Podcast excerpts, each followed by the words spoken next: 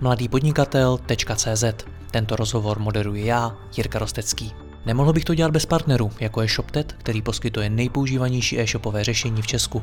Stačí kliknout a začít prodávat. www.shoptet.cz A pokud chcete slyšet i moje speciální rozhovory, ve kterých jdeme z hosty ještě více do hloubky a podrobněji rozebíráme jejich zkušenosti, pak se přidejte mezi naše předplatitele. Více na www.mladýpodnikatel.cz lomeno předplatné. Užijte si poslech.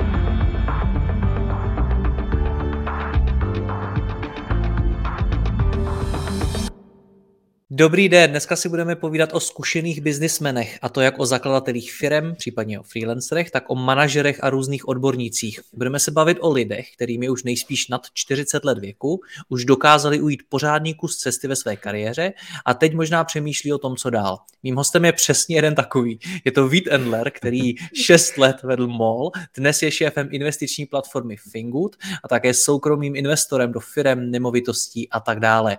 V tomhle rozhovoru se dozvíte, jak přemýšlí přemýšlet nad penězi, kam je investovat a jak rozvíjet své jmění. Vítku, já tě vítám v dalším rozhovoru. Ahoj. Jirko, ahoj a znovu děkuji za pozvání. Já děkuji. Hele, mě je za rok 30 let. Tak mi prosím tě řekni, co se odehrává chlapovi po 40 v hlavě? Čímž si eh, naznačil, že mě těch 30 už bylo. Eh, mě před pár dny, že jo?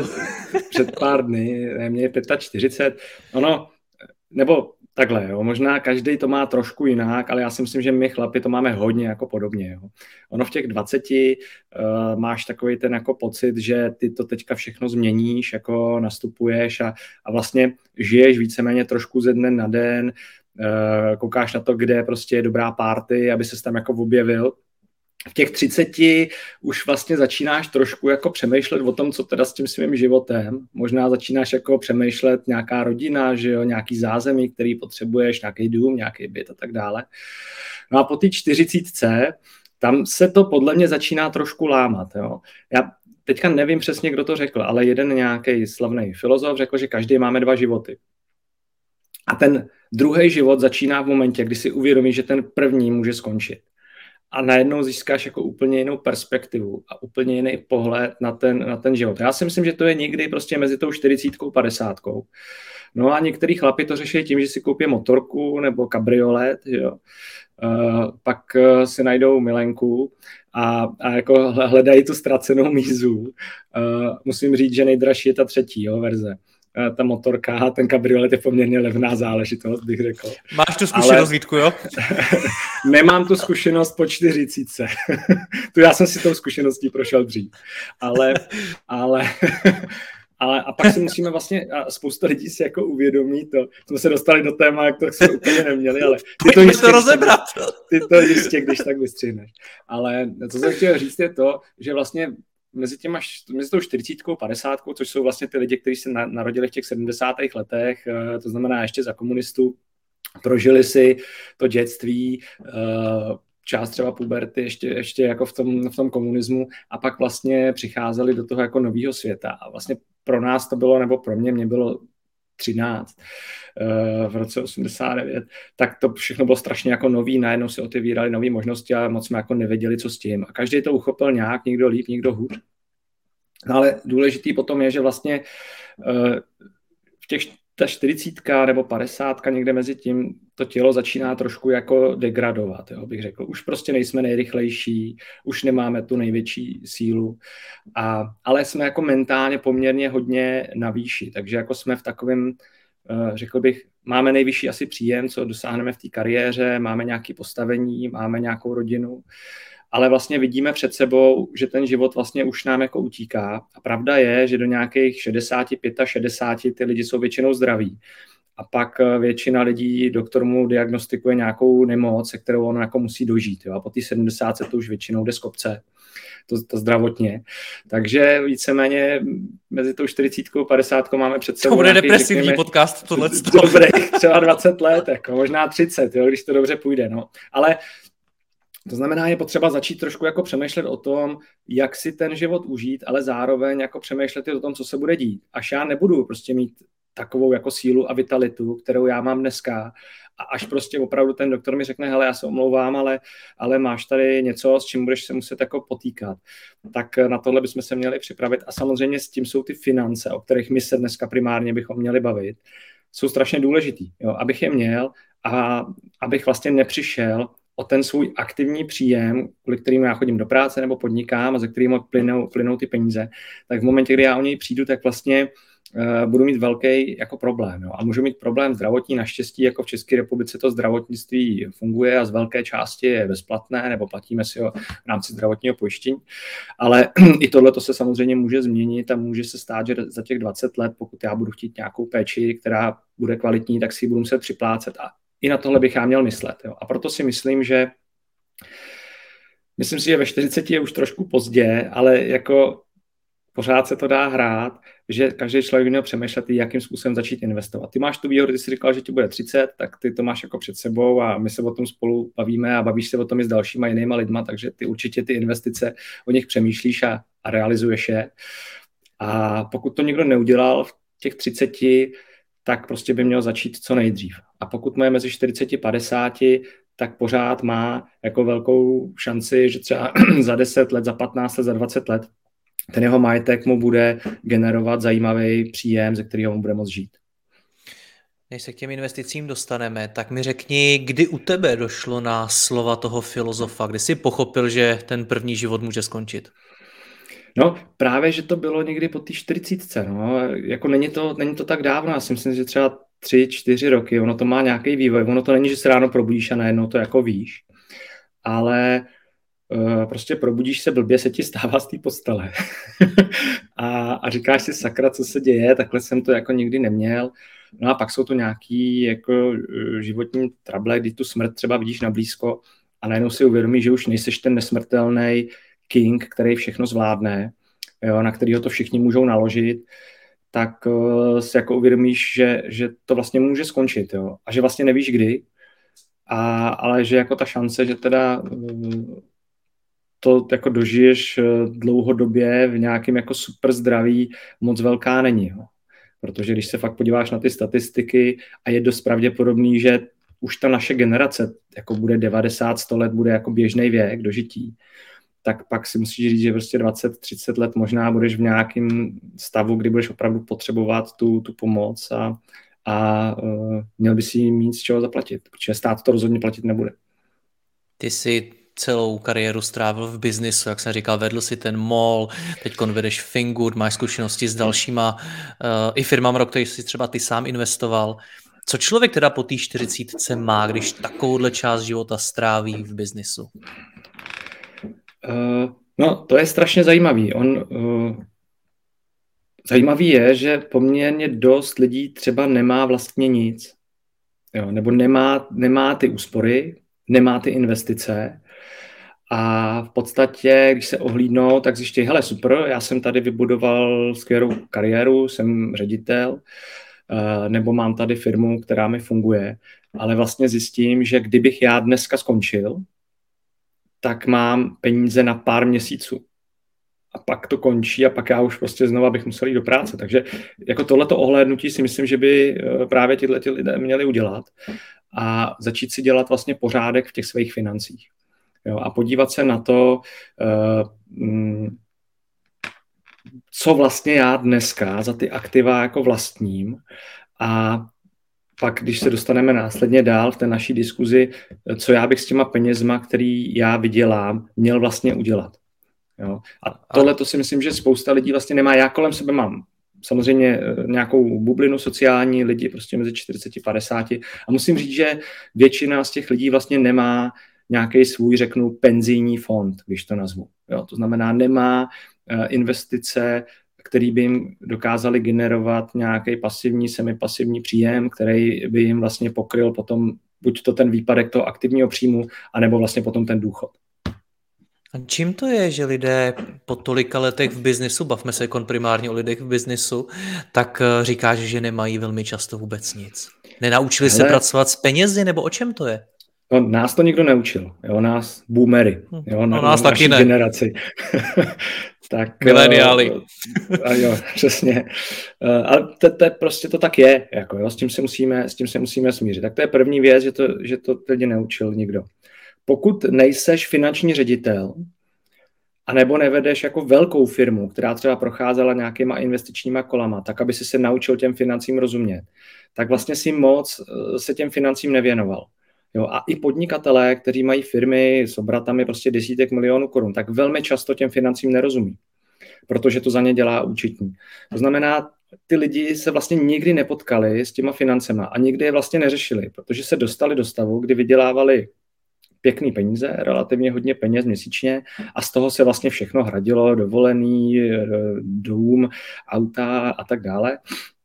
Ale vlastně nikdy o těch penězích jako nepřemýšleli a nedělali si vlastně svůj vlastní rozpočet. A v podstatě spousta lidí ještě žije s nějakým vědomím, že mají nějaké třeba životní pojištění jo, nebo stavební spoření. A to je vlastně ten jejich jako saving account. Jo. To je vlastně to jejich penzijní, penzijní jako ta jejich penze, ten jejich penzijní fond. No a tady bych doporučoval jako první věc si vlastně tady v těchto těch věcech udělat pořádek. Protože velmi často se stávalo před těma 20-15 lety, že nějaký prostě kamarád nebo někdo z rodiny, protože nemohl najít práci, tak začal dělat finančního poradce v té době to bylo opravdu o tom, že si dostal desky, do toho si dostal nějaký čtyři produkty, ani si nevěděl, co který znamená, takhle si je vylosoval jako večerníček a někdo ti je podepsal. A ne, co si udělal? Nejdřív si obešel rodinu, pak kamarády, pak si zjistil, že ti ten sales nejde a šel si dělat to, co si dělal předtím. A, ale tyhle ty věci zůstaly, jo? Tyhle ty, to jsou dlouhodobí prostě nějaký penzijní připojištění a tak dále, ale s velmi, velmi často se špatnýma parametrama. Takže jako první, co já bych vlastně udělal, se vůbec podíval na tyhle ty staré smlouvy, které jsem já podepsal a zjistil, jestli to generuje vůbec nějaký výnos. A pokud ne, což si myslím, že se stane, tak bych se snažil ty peníze z toho vytáhnout a začít je investovat smysluplně, tak, aby mi to nějaký výnos generovalo. Chápu správně, že budovat firmu a vydělávat peníze jsou dvě úplně odlišné disciplíny. Hele, jsou to odlišné disciplíny. Jo? Spousta firm funguje tak, že ta firma jako funguje, ale že by z toho tomu podnikateli vypadávaly nějaký jako velký peníze, to se neděje. Jo? Spousta firm funguje tak, že ten podnikatel, když ty peníze vydělá, tak je vrazí zpátky do té firmy. Takže vlastně jeho jediný asset, jeho jediný aktivum je ta jeho vlastní firma. A v momentě, kdy se něco stane, což si myslím, že za poslední dva roky se jako můžeme podívat, co všechno se mohlo stát, no tak najednou uh, se ty příjmy zhroutí. A pokud ten podnikatel vedle toho si nebuduje svoje vlastní investiční portfolio, tak vlastně mu nic nezůstane. Takže já znám hodně podnikatelů, kteří to takhle mají. Vydělávali hezký peníze, firma funguje 10-15 let, najednou tady přijde, přijde prostě eh, třeba pandemie nebo cokoliv jiného, jakákoliv jiná černá labuť, když nazveme, že to byla černá labuť. A ten biznis přestane šlapat. No a najednou se zjišťuje, že prostě já tady mám sice pěkný dům, ale musím za něj platit velkou hypotéku, to před tím domem stojí dvě auta, musím za něj platit leasing a najednou ty měsíční splátky nepokryju z toho, co mi přichází z té firmy. A to si myslím, že je případ poměrně častý. Jo? A, a tady na to vlastně ty lidi nejsou připravení a měli by se na to připravit a měli by o tom začít přemýšlet hned. Hmm. Čím to je, že jim z toho ty peníze nejdou z té jejich firmy, kterou budujou? Eh, Nějaké větší neříkám, peníze? Že, hele, já neříkám, že nejdou, jo. Ono eh, v podstatě, když tu firmu máš a vedeš ji, tak ta firma prochází různýma fázema. Eh, nejdřív vlastně tam jako ty peníze to negeneruje, pak se to zvětší, pak to začne nějaký peníze generovat, ty se začneš vyplácet nějakou mzdu, menší, potom větší. A ta firma ti platí třeba právě auto, ta firma ti může platit bydlení, cestování a tak dále. Ale většinou ty peníze, které vyděláš, tak vrátíš zpátky do té firmy aby si tu firmu přijmeš nový lidi, aby ta firma rostla, potřebuješ se ochránit oproti konkurenci. Což ale není špatně, to jsou objektivní důvody. Ne, vůbec to není špatně, samozřejmě jsou to objektivní důvody, ale zároveň, já bych řekl jako podnikatel, jedna věc je, vyplácej si nějakou mzdu, jo, vyplácej si nějakou odměnu, ať je to formou mzdy nebo formou dividend, prostě tohle to by si měl vyplácet a vlastně z těch peněz by si měl dělat svůj penzijní fond, jo, svůj, in, svůj investiční strategii, kterou by si měl mít ještě vedle té firmy. Protože pak seš zabezpečený a pokud něco dobře říkali ty finanční poradci před těma 20 lety, tak to byla diverzifikace. Oni to mysleli jinak, ale ta diverzifikace je důležitá. Jo, ta diverzifikace je fakt důležitá. A když řekneme, všechno vsadím na jednu kartu v tom biznise, ale jsou, musím ještě říct, že jsou případy, kdy to jako vyšlo. Jo. To je taky, to taky jako je potřeba říct. Ale těch lidí je relativně jako menší množství, než těch lidí, který to nevyšlo. Takže eh, pokud já sázím na to, že to vyjde, že tu firmu třeba jednou prodám a vydělám ten balík peněz a ten s tím já si pak budu hrát a investovat, tak OK. Ale kolik podnikatelů vlastně došlo až na konec této cesty?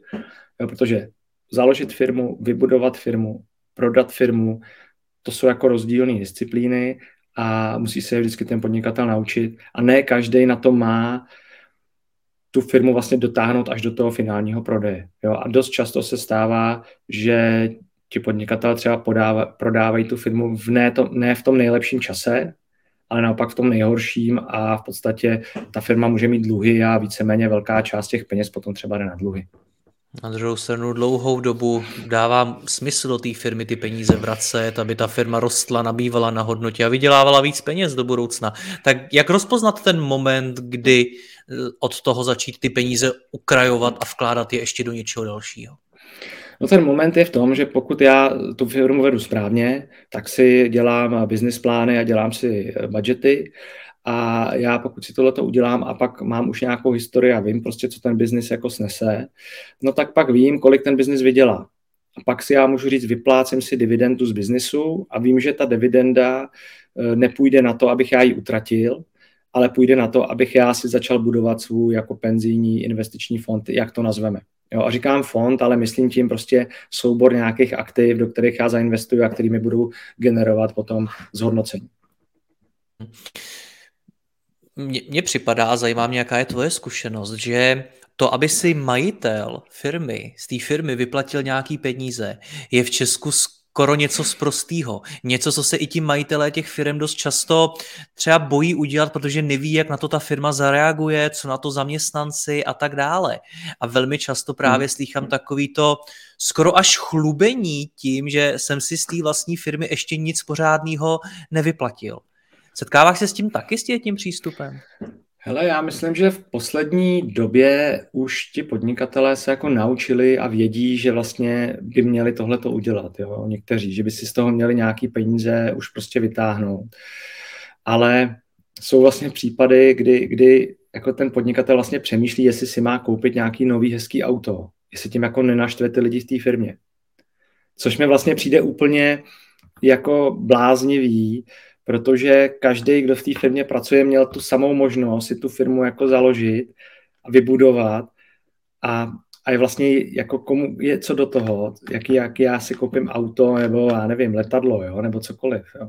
Prostě pokud ta firma uh, plní své závazky, pokud ta firma uh, dobře funguje, pokud ta firma se stará o svý zaměstnance, no tak uh, ta firma vygeneruje zisk a ten podnikatel se rozhoduje, co s tím ziskem udělá. Jo, částečně ho většinou vrazí zpátky do té firmy, ale ne, ta firma může vygenerovat zisk, který je mnohem, mnohem větší. Jo. Tak pak si myslím, že ta odměna by měla jako přijít. A, a nebavím se tady o tom, že ty prachy si ten podnikatel vezme a rozfrcá je někde. Jo. Fakt se bavím o tom, že ten podnikatel by si měl vytvořit svůj nějaký backup plán. Jo ten svůj jako investiční fond v uvozovkách, do kterého on tyhle ty peníze dá.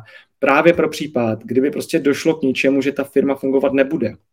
Což se může stát, jako ta představa, že ta firma tady bude za 100 let, jako kolik takových firm tady je. Jo z mý zkušenosti je to do značný míry takový psychologický téma, protože spousta těch podnikatelů se skutečně bojí si třeba z té firmy ty peníze vyplatit, nebo mají tam prostě nějaký blok, něco, proč by to asi neměli udělat, proč je to blbý. Jak se tohle zbavit? to nevím. Řešil jsi to někdy ne. u sebe, nebo ty jsi s tím nikdy problém neměl? Hele, já jsem s tím nikdy problém neměl, pro, nebo takhle. Uh, je, je pravda, a to musím říct a v tom s tebou musím souhlasit, že uh, vlastně jsem se vždycky snažil uh, být jako hodně, uh, bych řekl, jako úsporný jo, v těch nákladech, včetně nákladů na sebe. Jo, a, a musím říct, že se mi velmi často vlastně stávalo, že jsem měl zaměstnance, kteří, když bych řekl, porovnal měsíční platy, tak vydělávají víc peněz. Jo.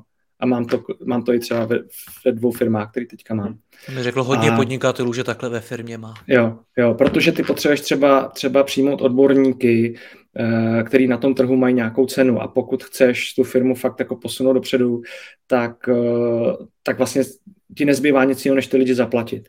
Jo? A takže to si myslím, že spousta jako podnikatelů takhle má, to znamená, jako ve finále ty vyděláváš méně než tví zaměstnanci. Ale co je důležité je, jak ty máš nastavený, co s tou firmou uděláš.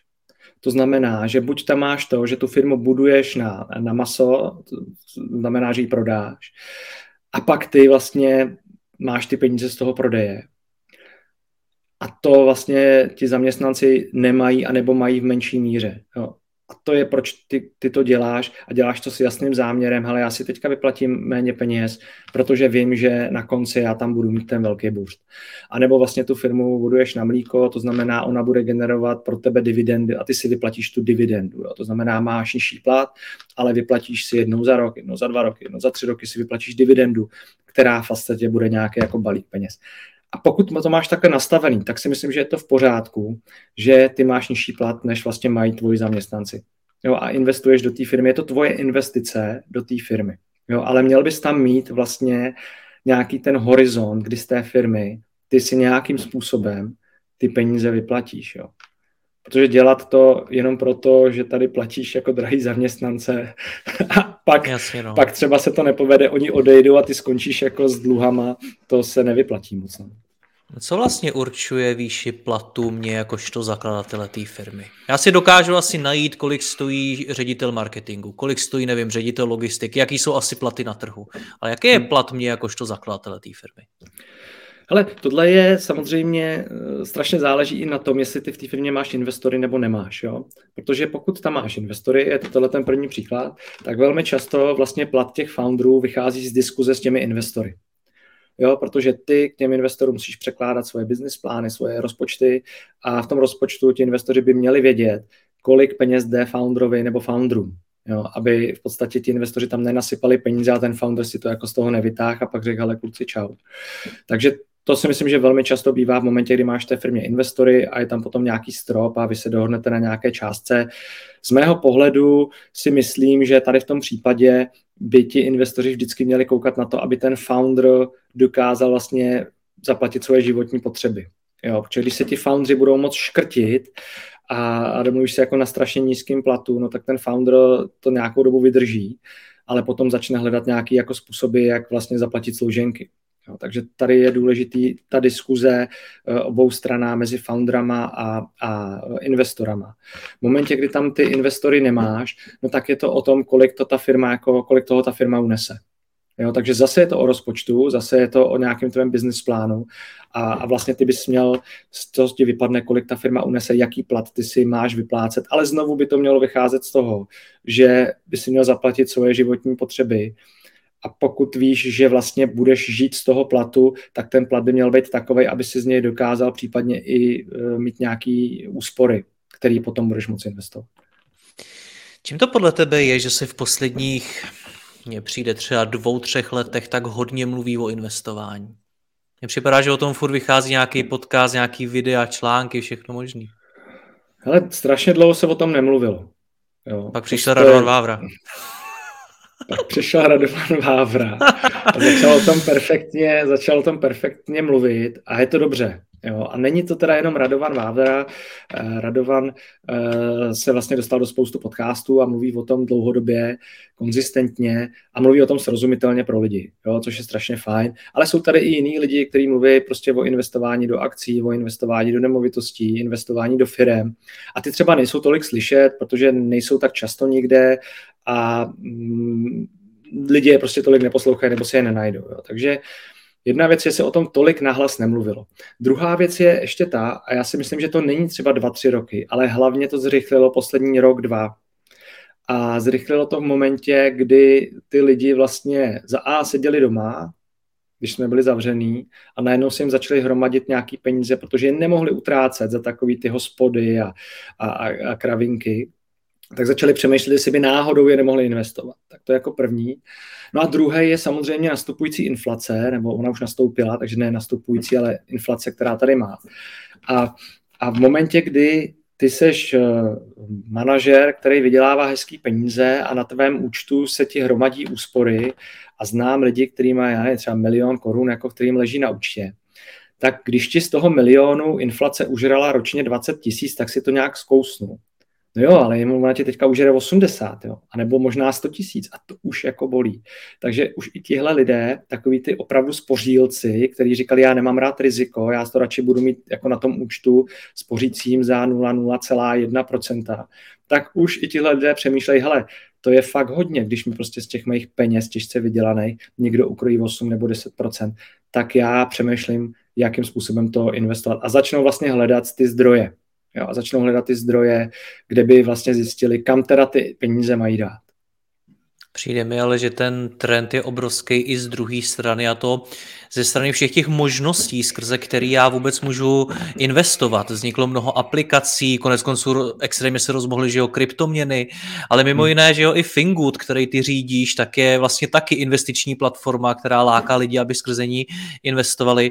Tak čím je tohle to všechno? Protože vy, ty takovéhle věci nejsou na trhu rok, dva. Tak první věc je, že tady je potřeba rozdělit uh, takzvaný scam prostě od toho opravdu dobrého. Jo. Vzniklo tady spousta APEX, spousta projektů, který se vlastně jako vezou na vlně toho, že ty lidi o tom začali přemýšlet a v podstatě z těch lidí chtějí vytáhnout peníze. Tak, jak to bylo vždycky, jenom to je možná víc jako sexy zabalený, by si tady zmínil kryptoměny, tak je to zabalený do, do blockchainu a do takovýchhle věcí a tam si prostě ty lidi musí uvědomit, že, že ne všechno je zlato, co se třpití. Jo, takže tady bych to rozděloval. Jo. A pak jsou tady platformy, jako si zmínil Fingood, děkuji ti za to, ale jsou tady samozřejmě i jiný jako platformy a nejen na, my děláme peer-to-business financování, to znamená crowdfunding, který investuje do firm, ale jsou tady platformy, které nabízejí investování do akcí nebo do akciových titulů, uh, jsou tady platformy, které nabízejí třeba investování do komodit typu stříbro, zlato a tak dále. A ty jsou tady proto, že najednou se ta poptávka zvýšila a nebyly tady ty produkty. Jo. V podstatě jít jako do banky, a uh, získat tam nějaký jako list těch produktů, tak uh, díky té zkušenosti před těma 20 lety, kdy to jako nefungovalo, tak ti boomeři prostě tu důvěru nemají, ztratili takže tam jít nechtěli, takže vyhledávají nějaký jiný způsob financování alternativní. A pak je to samozřejmě i ta míra zhodnocení. Jo, a, a ty jsi zmínil kryptoměny. Kryptoměny tady jsou, nebo Bitcoin je prostě starý, teďka bylo výročí 13 let. Jo. A uh, myslím si, že ti lidé, kteří dneska o Bitcoinu mluví, tak do něj začali investovat třeba před pěti, šesti, osmi, deseti lety. A, a mají takovouhle historii a, a vlastně buď to o něm mluví a vypráví, jak do něj investovat, anebo jsou, jsou tady vlastně i, jsou tady zajímaví jako uh, blockchainové společnosti. Jo. Máme tady z Čech prostě společnost Trezor, což je jeden z nejrozšířenějších hardwareových peněženek pro, uh, pro kryptoměny. Jo. Máme tady společnost, která provozuje bitcoinomaty jo. a myslím si, že to je jedna z největších společností Evropě v tomhle segmentu. Jo. Takže jako v těch kryptoměnách si myslím, že jsme třeba jako poměrně daleko jako Česká republika a investici do kryptoměn si myslím, že by měl každý investor zvážit, protože už se z toho stává mainstreamové aktivum. Jo? To znamená, uh, už to stojí, já neříkám, že to rizikově stojí vedle akciového trhu nebo nemovitostí, to asi ne, ale myslím si, že nějakou část portfolia by investor do kryptoměn dát měl. Ale když se vrátím k té tvé otázce, proč je tady tolik jako APEC a, a platform, no prostě protože najednou je tady větší poptávka.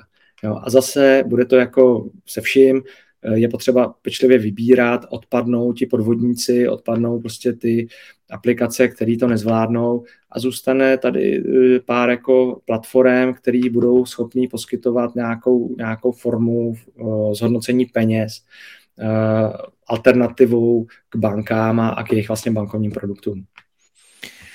Do čeho podle tebe, podle tvý zkušenosti nejvíc investují lidi po té čtyřicítce, kteří s investováním nemají moc velkou zkušenost? Já myslím, na prvním místě jsou nemovitosti.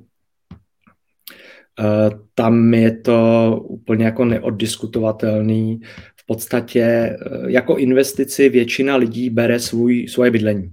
Jo, to znamená, koupil jsem si dům, koupil jsem si byt, žiju tam s rodinou. Pro většinu lidí je to největší investice. Řekl bych, že se to může stát dobrou investicí. Jo. Speciálně pokud já jsem jako takovouhle věc nakupoval před 10-20 lety a uh, nemám dneska žádný jako investiční portfolio, tak bych se měl podívat, co tam moje vlastně nemovitost za tu dobu udělala. Spousta lidí to neví, paradoxně. Jo. Neví, že sedí na milionech korun, jo, který když se jim podaří uvolnit, tak je můžou investovat dál. Uh, protože jestliže já mám dům, který jsem kupovala před 20 lety a na něm mám hypotéku, kterou splácím, tak dneska ta hypotéka je za A skoro splacená, za B ta splátka je srandovní oproti tomu vlastně, co bych měl platit dneska. No a za C ta nemovitost se zhodnotila minimálně o 100% a řekl bych, že spíš o 200 jo, za těch, za těch 20, 20 let. Takže já najednou mám aktivum, na který mám velmi malý dluh, a pokud ho uh, jako refinancuju, tak z toho dokážu vytáhnout peníze, které já můžu investovat. A najednou mám poměrně velký balík peněz, v řádu bych řekl milionu korun, který já můžu jako si rozinvestovat a vytvořit si z toho ten svůj penzijní fond, tento, to investiční portfolio. Jo, takže nemovitosti jsou první. Pokud nikdo jde dál, tak kromě tohohle svého vlastního bydlení koupí nějaký třeba investiční byt. Jo, ale hodně lidí to kupuje s, s tím jako mindsetem, s tím pohledem na to, hele, já mám dvě děti, takže potřebuji koupit dva byty. Jo, a uh, abych to těm dětem jako mohl předat, jo, abych jim mohl teda něco dát. To si myslím, že úplně není jako dobrý nastavení. Uh, já do nemovitosti investice uh, mám rád, já sám vlastně tvoří velkou část toho, toho mýho jako investičního portfolia, toho našeho penzijního fondu, tak jak já říkám ale eh, já to prostě kupuju na kšeft. To znamená, koupím byt, uh, musím tam mít kalkulaci udělanou, musím vědět, jestli ten byt mi bude vydělávat, jestli dokáže splácet ten úvěr, protože to kupuju na hypotéky, uh, a jestli ten nájemník, pak musím vědět, jak si vybírat nájemníka a tak dále. Jo, je to pro mě v podstatě takový malý biznis. A zároveň, když to portfolio já mám, a my, jsme, my ho máme už třeba 10 let, no, 2013, tak, tak 9, tak já už zase úplně stejný, jako jsem mluvil o ten příklad toho vlastního bydlení. Já jsem schopný s ním pracovat a zase na něj vlastně rejzovat další peníze, které já můžu použít na nákup dalších aktiv a vlastně tím zvyšuju to svoje bohatství, jo, který ale pro mě není bohatství v tom smyslu, že chci být sklíček skrblík a mít to v trezoru a skákat a plavat si v těch jako coinech, ale pro mě to je uh, o tom, že eh, mi ty aktiva mají generovat prostě měsíční příjem, který já budu používat v momentě, kdy budu v důchodu. Jo. Hmm. Říkáš, že ty nemovitosti máte nějakých 9 let, předtím si říkal, že ti je 45. To znamená, že ty si začal investovat, dejme tomu, kolem těch 36, 35 let. Jo, jo, jo, jo. Mě v mnoha rozhovorech už eh, řada hostů řekla, hele, čím dřív, tím líp. A já nikdy nevím, co si pod tím mám představit, protože mm. to může být taky ve 20. Na druhou stránku, kdo si ve 20 eh, může dovolit začít do něčeho investovat, kdo tomu rozumí a tak dál. A potom hele, přesně tady... lidi jako ty začali v 35. Já jsem začal v 35 a, a začal jsem pozdě. Jo? A rozhodně bych každému doporučil začít dřív. Jo? To, to je jako rada, pokud jestli někdo bude poslouchat tenhle rozhovor, tak by si z toho měl něco odnést, tak je to právě tohle toho. Jako, opravdu 35 je relativně fakt pozdě, jo. Ale, ale lepší pozdě než později. Jo, fakt jako, jestli někomu je 45, tak pořád jako by měl o tom začít přemýšlet. A když se vrátím k tomuhle, hele, ve 20, jako zrovna teďka jsem nad tím přemýšlel. V roce 2000, já nevím, eh, eh, byla tady vlastně krize v roce 2010 inflace vyskočila na podobné čísla jako teď, uh, hypotéky prostě taky byly někde kolem 5% a tak dále. A já si to vůbec nepamatuju. A jsem vlastně zjistil, že mě to vůbec netankovalo tyhle ty informace. Že mi to bylo úplně jedno. Jo, já jsem prostě dostal měsíční výplatu a to mi jako stačilo. A to bylo vlastně 13 let zpátky, jo, nebo, nebo 12 let zpátky. A to si ještě neinvestoval. To jsem neinvestoval. A vlastně já si myslím, že strašně je těžký, pokud se jako o tom nemluví, pokud ty informace tě jako nechytnou, tak se k tomu dostat, protože já jsem měl úplně jiný myšlenky. Já jsem jako fakt eh, přemýšlel na to, kde bude nějaká pařba, nebo kam pojedu na lyže, nebo něco takového. A vůbec jsem o tom investování to vůbec nezajímal. Jo, takže pokud se podaří vlastně to předat tvojí generaci, ale i té další generaci, jo, těm těm dvacátníkům, a oni začnou brzo, no tak oni mají obrovskou výhodu toho času, protože extrémní jako páka, kterou ty jako investor využíváš, je ten čas. A to se nebavíme vůbec třeba teďka o, o složeném úročení, jo, kde ten čas je prostě zásadním elementem. Ale i třeba v těch nemovitostech, o kterých jsme mluvili, tak eh, dneska ten, kdo nakupoval před deseti lety, tak dneska to má dvojnásobnou hodnotu. Jo. No a, a na jednu stránku říkáš, že eh, ta mladá generace má tu výhodu v tom čase, může začít dneska. Na druhou stranu přesně, podívej se, kde byly před těmi 9-10 lety hypotéky, kde byly ceny bytů a podobně. Je jednoduchý dneska začít investovat? Hele, je to jednoduchý, protože nemáš jenom nemovitosti. Jo. Nemovitosti jsou strašně fajn v tom, ano, jsou drahý dneska, ano, jsou vysoko ceny, ano, hypotéky začínají být taky drahý. Jo? Takže pokud někdo chce investovat do movitosti, a to je na samostatný podcast, tak je to, nebo samostatný rozhovor, tak je to o tom, že si vždycky musíš udělat kalkulaci. Jo? To, co já jsem tady říkal. Kolik ta nemovitost stojí, kde stojí, dokážu ji pronajmout, za kolik ji dokážu pronajmout, dokážu tím splácet ten úvěr, dokážu tím si odkládat nějaký peníze na pojištění a nějaký maintenance té nemovitosti, dokážu tam prostě dostat nájemníka a tak dále. Je to nějaká komplexní věc, kterou já se musím naučit, pokud chci investovat do nemovitostí jsou drahý. Na druhou stranu banka ti na tu nemovitost relativně ochotně stále půjčí. Jo? A, a když ty dokážeš prostě kombinovat nějaký svoje vlastní peníze nebo peníze uh, takzvaný uh, friend, family and foolish, který ti prostě lidi, kteří ti půjčejí, anebo máš už nějaký, nějaký uh, úspory, no tak to skombinuješ. Ale pak jsou tady další, další aktiva, do kterých ty můžeš investovat. A vůbec to nemusí být miliony jo, nebo sta tisíce. Stačí fakt, když a my jsme tady zmiňovali Radovaná Vávru. A já si myslím, že v nějakém podcastu on říkal, že stačí investovat tisícovka a za 20 let z toho máš milion plus. Jo. A tam je vlastně to, to složené úročení, který někdy zhruba v polovině toho investičního horizontu ti začíná strašně zrychlovat ten tvůj balík peněz, který ti tam roste.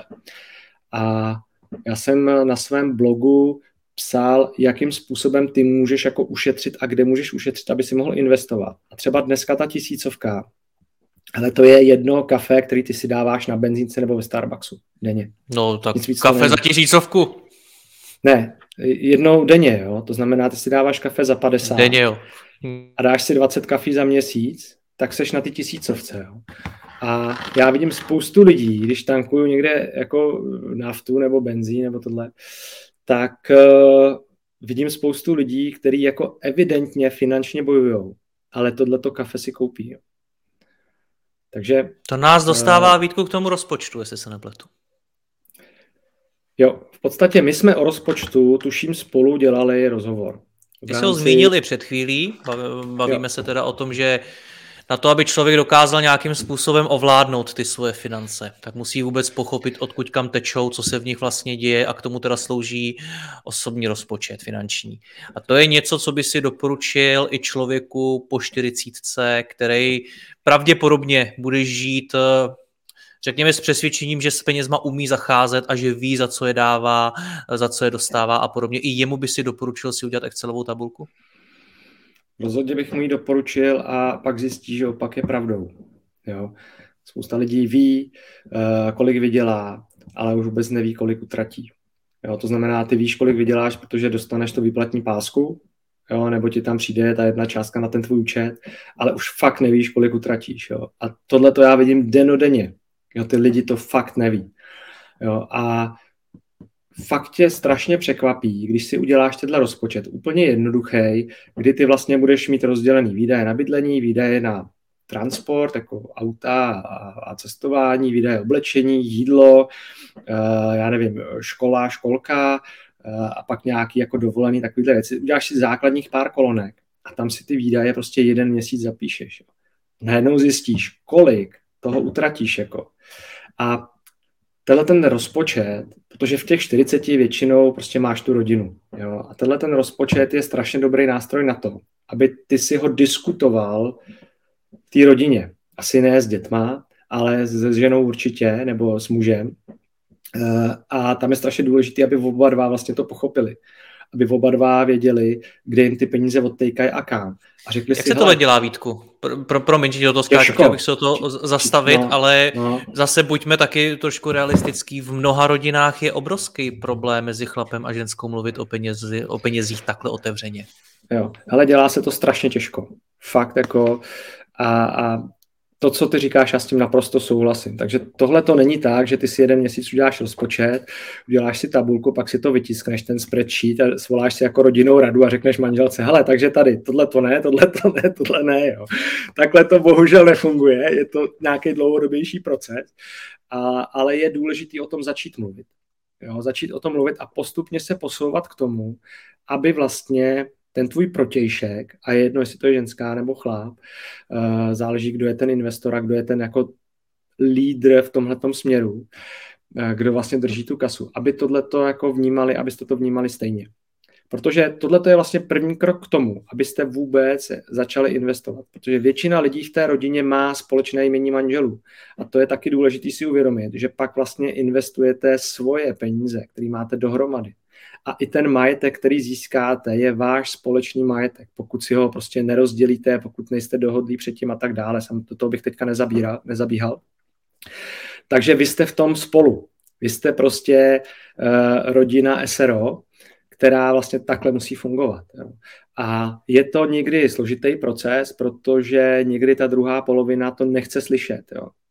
Jo, on říká, počkej, já teď tady přece jako, já nebudu teďka tady uh, šetřit nějaký peníze za to, že tady nebudu moci jít na kafe. Jako.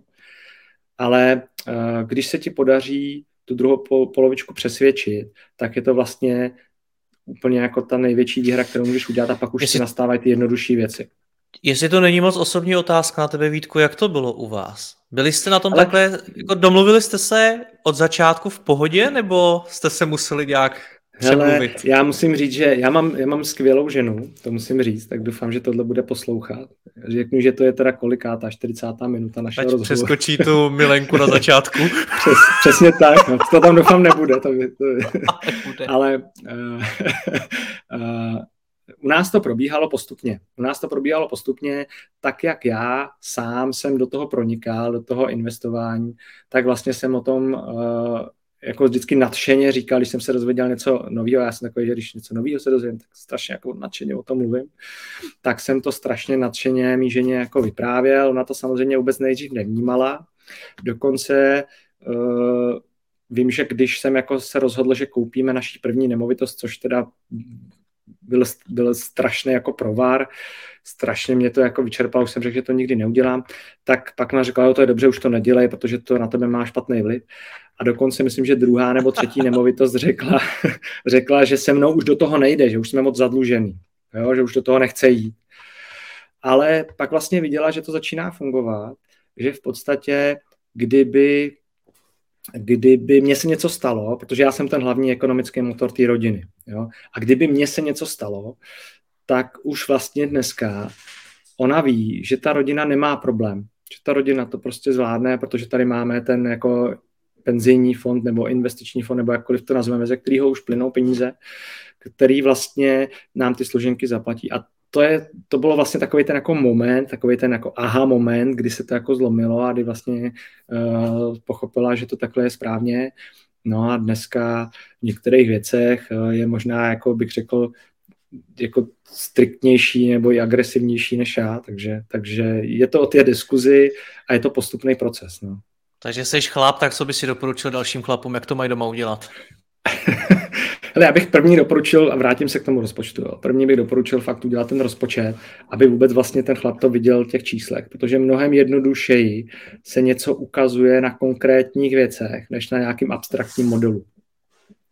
Takže tohle to bych udělal jako první a pak bych vlastně o tom doma začal mluvit. Začal bych mluvit o penězích. Jo? A začal bych mluvit, hele, a kolik co stojí, a kolik my vlastně utratíme za měsíc, a kolik dáme za jídlo, a kolik dáme za tohle, a pojďme si to spočítat a pojďme zkusit ty peníze odklonit do investic. Jo? Nejdřív si je ušetříme a pak je zainvestujeme. Zkusme je neutrácet. Zkusme prostě je nevydávat za něco, co vlastně nepotřebujeme, jenom proto, že soused si to koupil taky. Jakou roli v tom eh, rodinném rozpočtu, když to takhle popisuješ, protože to, co ty říkáš, tak vlastně znamená opravdu vědět o každý té koruně, kam jde a zvažovat, jestli je to teda rozumný nebo ne. Jakou roli v tom hrajou děti? Protože to je taky no. hodně peněz. Hele, uh, jedna věc je, že strašně záleží, s jakým tím rozpočtem pracuješ. Já se přiznám, že dneska to do koruny jako nehlídám. Jo? Já to zaokrouhlu, řekněme, na, na do tisíci koruny nebo něco takového a vím, že ten rozpočet je nějaký a vím, že když jako někde nám něco ulítne jako jedna tisícovka, tak se to nezboří. Jo, někdo to bude dělat třeba do 100, na 100 koruny, jo, a někdo to bude dělat třeba na, na 5000 koruny, já nevím. Jo, tak to je každý jako věc. Uh, ale co se týče dětí, uh, ono, a teď nevím, jestli se ptáš na to, jestli ty děti mají nějakým způsobem být do toho uh, vtaženy. No děti, jsou, děti jestli... jsou taky investice, že ano. Jo. Taky, jo, a, a samozřejmě uh, spousta rodičů jim chce dávat nějaký peníze na budoucnost, chce je investovat do vzdělání a tak dále. Tak jakým způsobem nad tím přemýšlet, protože ty potom můžeš stát jo. nad otázkou, jestli tu tisícovku dát na nějaký účet jednoho dne na vysokou školu, anebo jestli je vložit do těch kryptoměn, nevím, někam. Hmm. Ale co se týče vzdělávání, tak uh, tam já si myslím, že to, co by dítě si mělo odnést od těch rodičů, je právě to, že jim dá to potřební vzdělání.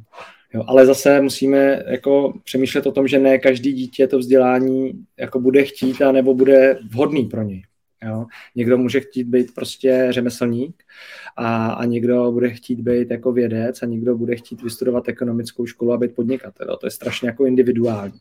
Ale samozřejmě to vzdělávání je důležité a myslím si, že dneska už to ti rodiče vnímají už třeba od těch školek. Jo? Není to jenom vysokoškolské vzdělání, ale je to eh, placený vlastně školka, placená škola, placená střední škola, placená vysoká škola, takže tam ty peníze v tom rozpočtu prostě by si měl mít na to a měl by si s tím počítat jako rodič. Jo. Přesně, proto jsem se. Hmm. A to vzdělávání je důležitý, důležitý. Ale jestliže chceš jako, já možná řeknu, jak my to třeba praktikujeme doma. Jo. My se snažíme fakt dlouhodobě asi od 6 let toho našeho syna jako vést k nějaké finanční odpovědnosti, vést ho k nějakému jako finanční vzdělanosti a je to samozřejmě komplikovaný, protože to šestiletý dítě, tomu je to úplně jedno, jo? jestli stojí lízátko 10 korun nebo 500 korun, no to je fakt úplně, úplně mu jedno, prostě ho chce.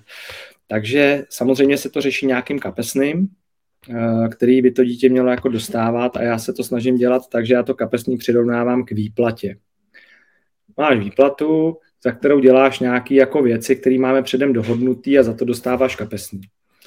Ale pak se snažím vlastně říkat, ale pak tady máš něco extra, co ty jako uděláš a pro nás je to to, že třeba, nevím, v bytě malujeme nebo uklízíme apartmány, který pronajímáme, tak pak jsou to vlastně příjem do té rodiny a pokud toto dítě dělá, tak za to by mělo dostat normálně zaplaceno. Jo, takže, takže pokud to dělá, pokud se jako naučí vlastně měnit ten svůj část tu práci za peníze, tak za to dostane zaplaceno. A zároveň vlastně říkám, hele, a každý měsíc já budu jako tvoje banka a já ti každý měsíc jako vyplatím úrok z peněz, který ty v té bance budeš mít. Jo? To znamená, když si přineseš ten objem peněz, který máš, tak já ti z něj vyplatím úrok. A vlastně to je tak, že já když řeknu, máš výplatu, nebo mám to nastavený schválně takhle, jo? máš výplatu, máš nějakou cenu za práci a máš úrok, tak ten náš syn jako nejvíc vydělává na tom úroku. Jo, já ho chci už vlastně od těch malých jako let naučit, že tím investováním vyděláš prostě nejvíc peněz. Sám by to možná neřekl, ale nejvíc vydělává na úroku. jo, a, a samozřejmě ten úrok má nastavený velmi, jako já, já sám bych chtěl mít banku, která by mi takovýhle úrok platila. Ale a zároveň vlastně, takže tohle to je jako takový ten základ, který jako my mu dáváme, aby on se naučil s těma penězma pracovat.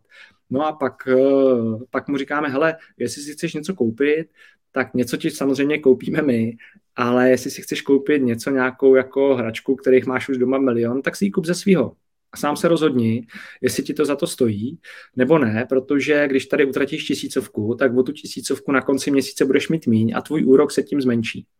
Jo, a, a Když to je nějaká větší věc, tak se třeba dohodneme, že na tu větší věc on si prostě musí našetřit nějaký obnos peněz a zbytek peněz my mu vlastně do toho doložíme. Jo. Takže fakt se snažím s těma dětma už pracovat jako od toho malého věku, kdy eh, to vlastně bylo jako, když házím, házím hrách na stěnu, ale musím říct, že dneska, dneska je našemu synovi devět a mm, já jsem mu říkal, hele, když ty s tím, s těma, on si vždycky ty peníze musí spočítat, musí si to napsat a musí si vypočítat, jaký úrok má dostat. Jo?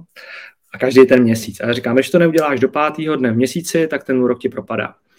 No, takže od 1. ledna do 5. ledna já jsem neměl u sebe hotovost a ne, ne jsem do bankomatu a můj syn za mnou furt chodil a říkal, vyplatíme tati ten úrok, jo, už to srovnáme ten úrok.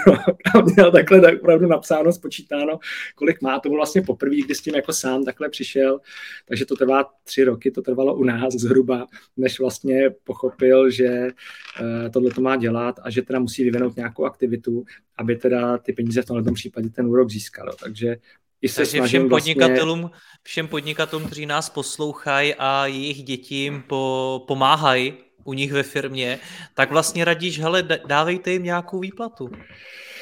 Ale pokud, eh, já to mám tak prostě, pokud eh, děláme věci u nás doma, pomáháme si v rodině, tak je to pomoc. Za to si nemyslím, že by někdo měl dostávat nějaký peníze. Jo. To, je, to je naopak eh, nějaká filozofická jako diskuze.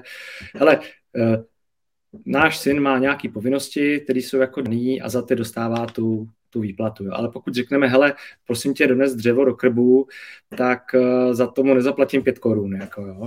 Ale pokud řeknu, hele, hele, uh, jedem teďka, tady musíme vymalovat byt a prostě dám ti tolik a tolik peněz, když tam budeš dělat takovéhle věci, tak je to podle mě fair. Jo. A stejně tak, když eh, budu mít firmu, ve který on půjde a bude tam dělat jako nějakou činnost, za kterou já bych někomu musel zaplatit, no tak je fér, že já mu za to zaplatím. A vlastně on pozná tu hodnotu té práce a mnohdy zjistí, že, že tou prací se ty peníze vydělávají fakt těžko. Hmm.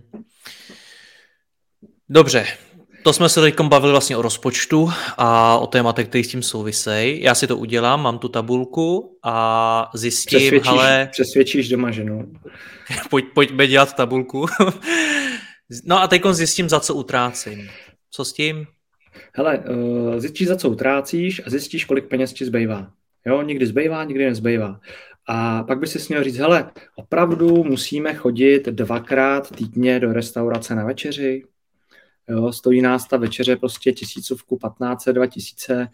Eh, když půjdeme jenom jednou eh, za týden, tak najednou tady máme nějakých x tisíc, eh, kterými můžeme ušetřit a následně investovat. Kde to nejčastěji Takže, z tvý zkušenosti teče u lidí právě přes těch 40 let věku? Hele, je to právě hodně, jsou to hodně takový, je to hodně třeba oblečení, Jo, tam mm, to je o nějakém prostě mindsetu, jestli opravdu potřebuju uh, mít všude nějakou velkou značku. Jo, to říkám úplně upřímně. Já jsem prostě ty značky miloval a prostě když jsem viděl velkou značku, tak jsem si ji koupil a dneska naopak eh, se snažím, aby tam žádná značka nebyla. Takže si myslím, to že... mi oblečení... vyprávěl v nějakém dřívějším rozhovoru, že máš trička za stovku a podobně. a a funguje to stejně, jo, úplně, jenom, jenom si musíš vlastně, protože to oblečení je určitý status, jo, to si musíme říct, je to něco, co je vidět, jo, takže když chodíš do tý, mezi ty lidi, tak, tak vlastně říkáš, jo, dobrý, až tady budu mít ten voznáček nějaký, tak oni si budou jako myslet, že jsem vlastně úspěšný, jo, je to takový, Jasný, stejně no. tak, je takže, to s telefonem, jo. Takže oblečení je ta první věc, kde to teče nejvíc, kde Oblečení, dál? pak to může být právě jídlo venku, jo, já neříkám šetřete na jídle, to si myslím, že je, na, že je naopak. Jako, jo. My poměrně hodně utrácíme za jídlo, který spotřebujeme doma. Ale je to daný tím, že vlastně strašně málo kupujeme to klasické jídlo ze supermarketu. Jo. Kupujeme jídlo prostě od nějakých farmářů, uh, objednáváme si od těch jako lokálních lidí, kupujeme prostě tady vedle z vesnic maso a to tam bývá prostě i dražší kolikrát. No právě, jo. Takže, takže já říkám, že za to jídlo my utratíme to, co sníme doma poměrně hodně, ale dá se ušetřit za to jídlo právě v restauraci, jo, někde. Pak se samozřejmě dá hodně ušetřit na alkoholu, prostě nebudeš tolik pít, jo. Uh, dá se ušetřit právě na takových věcech, kde vlastně ani nevíš, že to jako utratíš, to je 20 korun, 50, 20 už skoro ani dneska ne, 50 korun, 100 korun někde, přesně kafe na benzínce, takovéhle věci. Uh, A tam je vlastně jenom stačí, když ty si jako stačí, ono to je strašně komplikovaný, si přepnout ten mindset, že tyhle ty, na ty věci budeš myslet a nebudeš tyhle ty peníze utrácet. A když to budeš dělat dlouhodobě, tak ti to vlastně ani nepřijde a vlastně zjistíš, že, že těch peněz ti zbývá mnohem víc. Jo. Takže to jsou jako věci, a já jsem tady říkal, dokonce mám prostě přesně, opak je to třeba, hele, mm, já si myslím, že v rámci toho rodinného rozpočtu je třeba dobrý kouknout se na tvý pojistky. Jo, kolik ty platíš za pojistku, za A, jestli nemáš svůj majetek podpojištěný, ale za B, jestli nepřeplácíš, jestli neplatíš zbytečně moc. Jo. Kouknout se na takový ty stálé platby, který mám. Já jsem v tom svém článku psal jako elektřinu a tak dále, to dneska neplatí. Jo, ta ta situace na tom trhu samozřejmě se změnila, ale i v té době bylo jako dobrý najít si nějakýho, nějakýho dodavatele energií, který jo, vlastně uh, ti poskytnul levnější uh, ten zdroj, a nebo udělat tu investici, že zainvestuješ do svých vlastních lokálních zdrojů. Jo? Třeba dáš si fotovoltaiku na střechu, koupíš si teplný čerpadlo, uh, máš svůj vlastní studnu. To jsou vlastně věci, které budou fungovat dlouhodobě a jedna věc je, že na tom dokážeš něco ušetřit a druhá věc je, že budeš jako mít pocit velké samostatnosti. Hmm.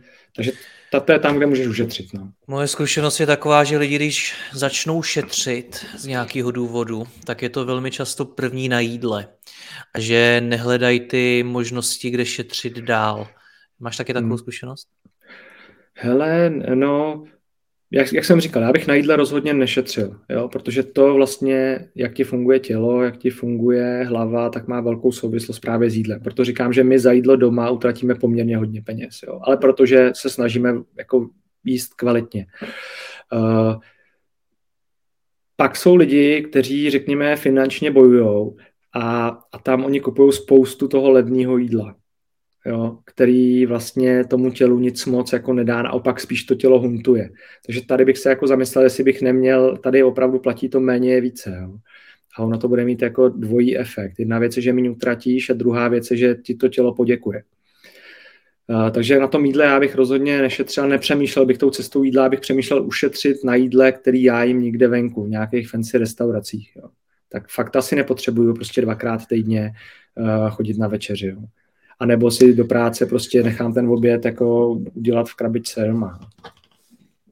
Jak se díváš na to, když si prostě taky po té 40 se chceme udělat radost?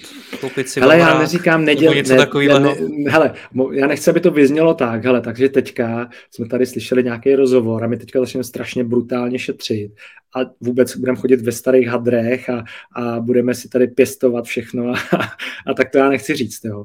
Já si myslím, že je důležitý si udělat radost jo. a já si taky dělám radost. Uh, ale zajímavý vlastně je, že tím, jak o tom přemýšlím poměrně dlouho, tak já si tu radost udělám, ale za, já si ji dám do rozpočtu.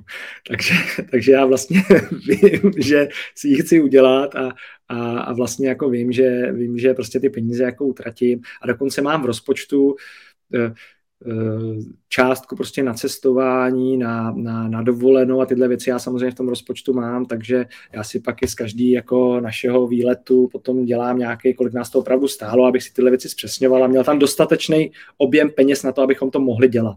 Jo, abychom si ty radosti, které my, jako naše rodina má ráda, tak abychom si je mohli plnit. Takže na čem jsi si udělal víc největší radost? Jak jsi se nejvíc hele, odměnil ty? Hele, teďka zrovna se odměňuju novým karavanem. Uh, my jsme nějaký měli a teďka vlastně to budeme jako upgradeovat, takže to je vždycky pro mě jako radost. A vůbec okolo toho, my jsme vlastně koupili náš první karavan na, začátku roku nebo na konci roku 19, na začátku roku 20. Hrozně nás to jako chytlo, pak se to teda jako zavřelo, tak to cestování nebylo úplně ono, ale mě právě hrozně vlastně baví uh, všechny ty věci jako kolem toho Uh, mám takový spíš jako offroadový karaván, takže to není úplně jako do kempu a, a na, na to, ale, ale baví mě ty věci. A tam já si radost teda jako dělám. No. Dobře, mám pod kontrolou vlastní finance. Vím, na čem třeba můžu ušetřit, vím, jak to, jak se říká krásně, zoptimalizovat všechno. Tak co teda hmm. dál? Ale Předpokládám, že mi z toho vypadne nějaká částka, kterou si asi vypadne ti, vypadne ti nějaká částka, kterou si můžeš dovolit investovat, nebo v případě toho, že jsi podnikatel, máš firmu, tak říkáš, že já se začnu vyplácet dividendu, tak ta částka může být prostě jednorázově větší a pak budeš rozinvestovat tu větší částku. Jo? To záleží každý, kdo jaký ten typ příjmu má. Takže já bych potom měl vlastně uh, začít přemýšlet o tom, do čeho zara zainvestuju. Jo, a než o tom začnu přemýšlet, protože těch typů aktiv je několik. Jo. Máme, mluvili jsme o nemovitostech, mluvili jsme o kryptoměnách, mluvili jsme o, o nějakých akcích, mluvili jsme o biznisech, do těch se dá investovat různě. Pak jsou tady nějaké komodity, mluvili jsme o Fingudu, což je vlastně peer-to-business lending, i do toho se dá, do těch půjček se dá investovat. Takže eh, já bych si měl začít eh, vlastně zjišťovat, jak ty investice fungují. Aby, protože jsme tady mluvili o nějakých podvodnicích, o nějakých skamerech, který by nás vlastně mohli, mohli jako přesvědčit a tím dáme ty svý peníze. Jo. A já bych řekl, investujte obezřetně. Spousta lidí dělá na začátku tu chybu, že investuje všechny své peníze a investuje strašně málo času do toho průzkumu. Dělejte to obráceně. Jo, nejdřív investujte ten čas do toho průzkumu a až pak investujte ty svoje peníze. To znamená, Vítku, že vlastně prvními doporučuješ investovat do vzdělání. Investovat do vzdělání, investovat do sebe. Přesně tak. Jo, a musím, do... řekni mi, jaký to je pro člověka, a teď zase narážím na ten, na ten můj věk, klidně zcela upřímně, jaký to je pro člověka přes 40 let uh, slyšet, že má investovat do svého vzdělání? No, hele, uh, speciálně u chlapů, to si myslím, že bude dost velký zásah do ega, jako jo, protože ty už přeci všechno umíš, že jo jsi úspěšný, už jsi něco zažil, máš to za sebou, v práci tě uznávají, vedeš nějaký tým, že jo. Takže tohle to jako ego tam samozřejmě může hrát roli. Ale z mého, z mé osobní zkušenosti je to vlastně strašně dobrý, když se učíš nové věci a že vlastně objevuješ nové obzory. Takže překonej tohleto ego, pokud tam je, ne u všech to tam bude, ale někde to tam asi bude. A vlastně jako nebál bych se, a to, to mě se strašně osvědčuje, nebál bych se se zeptat. Jo, nebál bych se si najít člověka, kterýmu vlastně věřím, klidně mu napsat, zavolat, hele, já bych si chtěl s váma prostě sednout na oběd, jo, dát si prostě nějakou dvě hodiny, zaplatím vám tady konzultaci, dejte mi nějakou jako takový vhled, jo. Najít si mentora, jako najít si mentora, ten mentoring dneska si myslím, že zažívá, já nechci říkat boom, ale začíná se rodit to, že jsou tady lidi, kteří mají co předat a jsou to většinou ty lidi v té starší generaci, kteří prostě mají tu zkušenost a jsou ochotní předávat jo, zpátky těm mladším generacím. A to můžou být lidi kolem 40, 30, 20, prostě každý je v nějaký jiný životní fázi. Takže bych se vůbec nebál opravdu uh, sehnat si někoho, kdo už na té cestě je, nebo už je tam, kde chci být já a fakt se s ním jako pobavit a diskutovat to s ním otevřeně, o těch financích. Já se se svýma kamarádama o tom velmi otevřeně bavím a, a jako diskutujeme a ta jsou to třeba prostě hodinové debaty jo, o tom, kam jako investovat a co. No a pak samozřejmě, hele, dneska to vzdělávání má obrovskou výhodu, že ty máš jako neomezený zdroje a můžeš číst knížky, můžeš poslouchat podcasty, můžeš si najít lidi, kteří na YouTube vlastně ty svoje informace sdělují, můžeš si zaplatit kurzy, jo, tohle všechno vlastně dneska funguje a do toho já bych na začátku stoprocentně investoval a já sám jsem to nedělal jinak. Jo. A a na druhou stranu skutečno, eh, zkušenost je nepřenositelná, takže pak už znám taky několik lidí, kteří neustále furt jako hledají, furt se vzdělávají a pak neudělají ten první investiční krok. A to je taky špatně. Jo? Ty pak musíš ty svoje věci vlastně přetavovat v tu praxi a udělat ten první krok, udělat tu první investici. Eh, já se přiznám tady, že při jakýkoliv investici, kterou já dělám a jednat nějakou částku, která už by jako mě měla bolet a když to, nedo, když to dopadne špatně, tak jako o tom budu hodně hodně přemýšlet, tak mám sevřený žaludek jako po každý. Jo, po každý mám ten strach, jestli jsem tu kalkulaci udělal správně, jestli to bude fungovat tak, jak jsem jako si myslel. Ale musím říct, že zatím to všechno funguje dobře a, a spál jsem se vlastně jenom na začátku asi dvakrát nebo třikrát, a, ale, ale pak už jako si najdeš nějaký systém a v podstatě děláš ty rozhodnutí správně. A je jedno, jestli to je investice do nemovitostí, nebo jestli to je investice do akcí, nebo jestli to je třeba investice do nějakého biznesu jako angel investor, jo, nebo jestli chceš investovat do nějaký komodity v nějaký daný moment, nebo jestli investuješ do nějakých kryptoměn. Jo. Je to vždycky o tom researchi, o tom se dozvědět o tom aktivu co nejvíc a, a pak vlastně provést tu investici a klidně si ji rozfázovat, pokud to je možný, protože u nemovitostí, když chceš koupit barák, tak si nekoupíš jenom jednu místnost, ale musíš si koupit prostě celý. Tak, eh, ale, ale třeba u akcí to možný je, tak klidně tam prostě dát jako menší částku a vidět, co to dělá. A hlavně, jak to působí na tebe. Strašně zajímavý, že na každýho ta investice potom působí jinak. Já paradoxně se chci dneska, eh, nebo dneska, ne zrovna dneska, ale v eh, tomhle roce 22 vrátit k investicím do akcí, ať jsem z těch investic jako útek, protože jsem to nevydržel. Jsem nevydržel to, jak ty akcie vlastně fungovaly. A mě paradoxně kryptoměny naučily, jak si to vysedět. Což je vlastně zvláštní, jak se obloukem jako vracím zpátky. Ale pro nikoho to není. Jo. A v momentě, kdy ty dneska máš tu aplikaci a kde vlastně vidíš to svý portfolio a budeš na něj koukat několikrát denně, no tak je to strašně psychicky náročný. Jo. Zvlášť, když prostě ten trh bude dělat tohle. Takže i na tohle se vlastně musí ten, ten začínající investor připravit, jestli, na, jestli tohle to zvládne. Hmm. A pokud ne, tak, eh, tak prostě by si měl eh, k tomu buď to najít nějaký svůj postoj, anebo si vybrat jiný aktivum, kde vlastně tohle tomu to dělat nebude. Hmm. V podstatě říká, že si to má dělat sám všechno. No, ne, no, možná to tak zní a já to dělám sám. A dělám to sám, protože rád jako sedím na tom místě řidiče.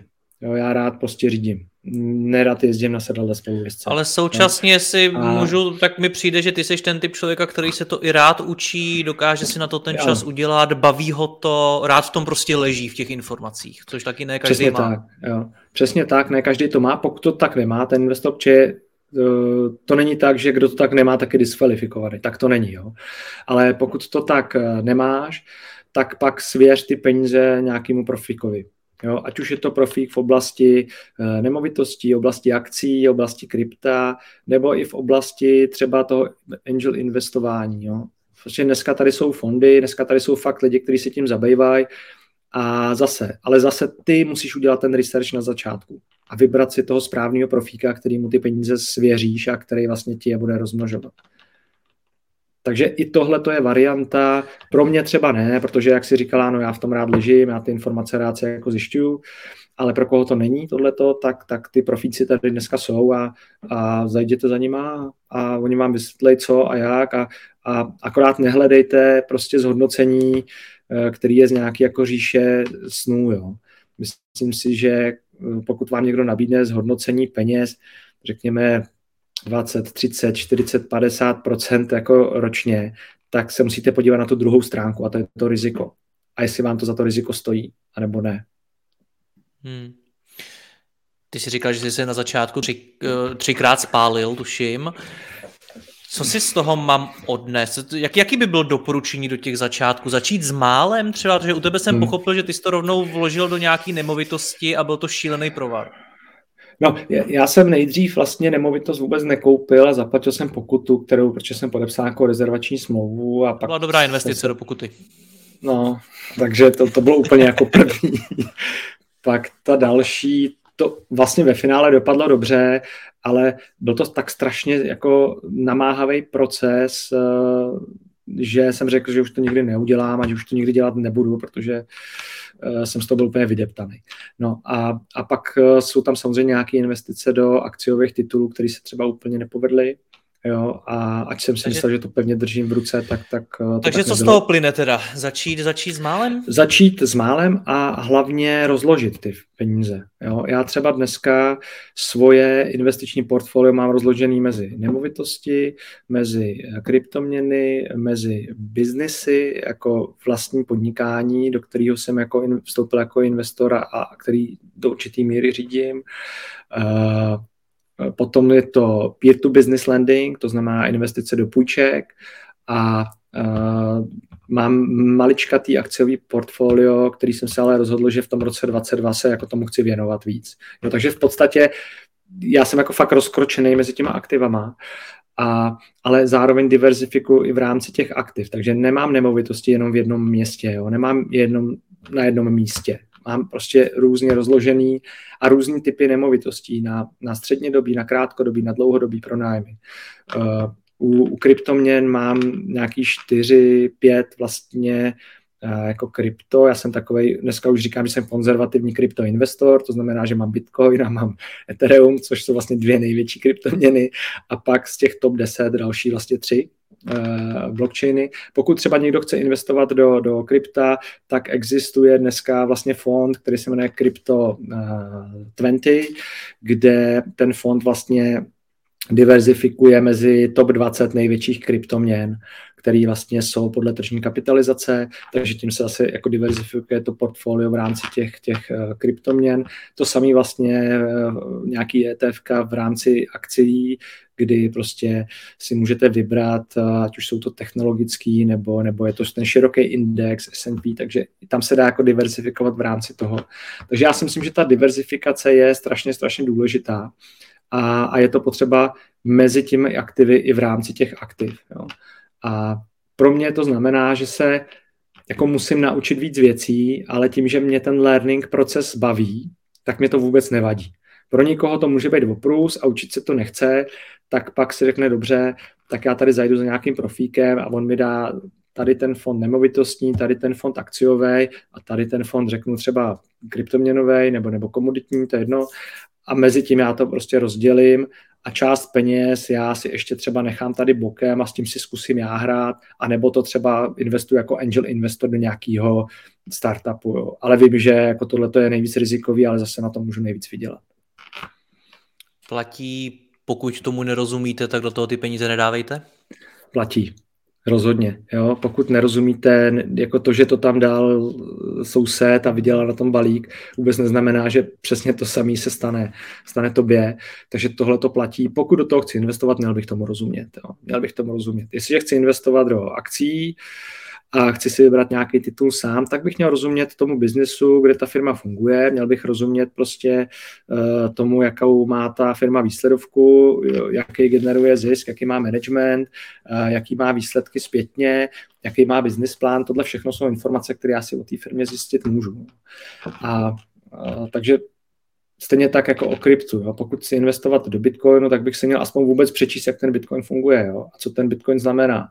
Jo, stejně tak, když budu chtít investovat do, jiný, do jiného uh, kryptoaktiva, bude to Ethereum, bude to Solana, bude to Cardano, tak bych si měl přečíst, co vlastně tyhle ty blockchainy umí, čemu jsou dobrý, k čemu se budou dát v budoucnosti využít kdo zatím stojí, jaký počet vývojářů ty projekty mají a tak dále. Jo. Je tam zase spousta informací, které já bych si měl zjistit, protože já tam dám ty peníze a já je chci zpátky. Já chci zpátky s nějakým zhodnocením.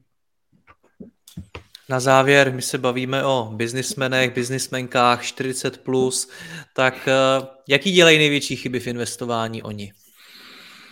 Hmm, těžko říct, já jako... Hmm, já si myslím, že největší chyba je, že vlastně většina z nich vůbec neinvestuje.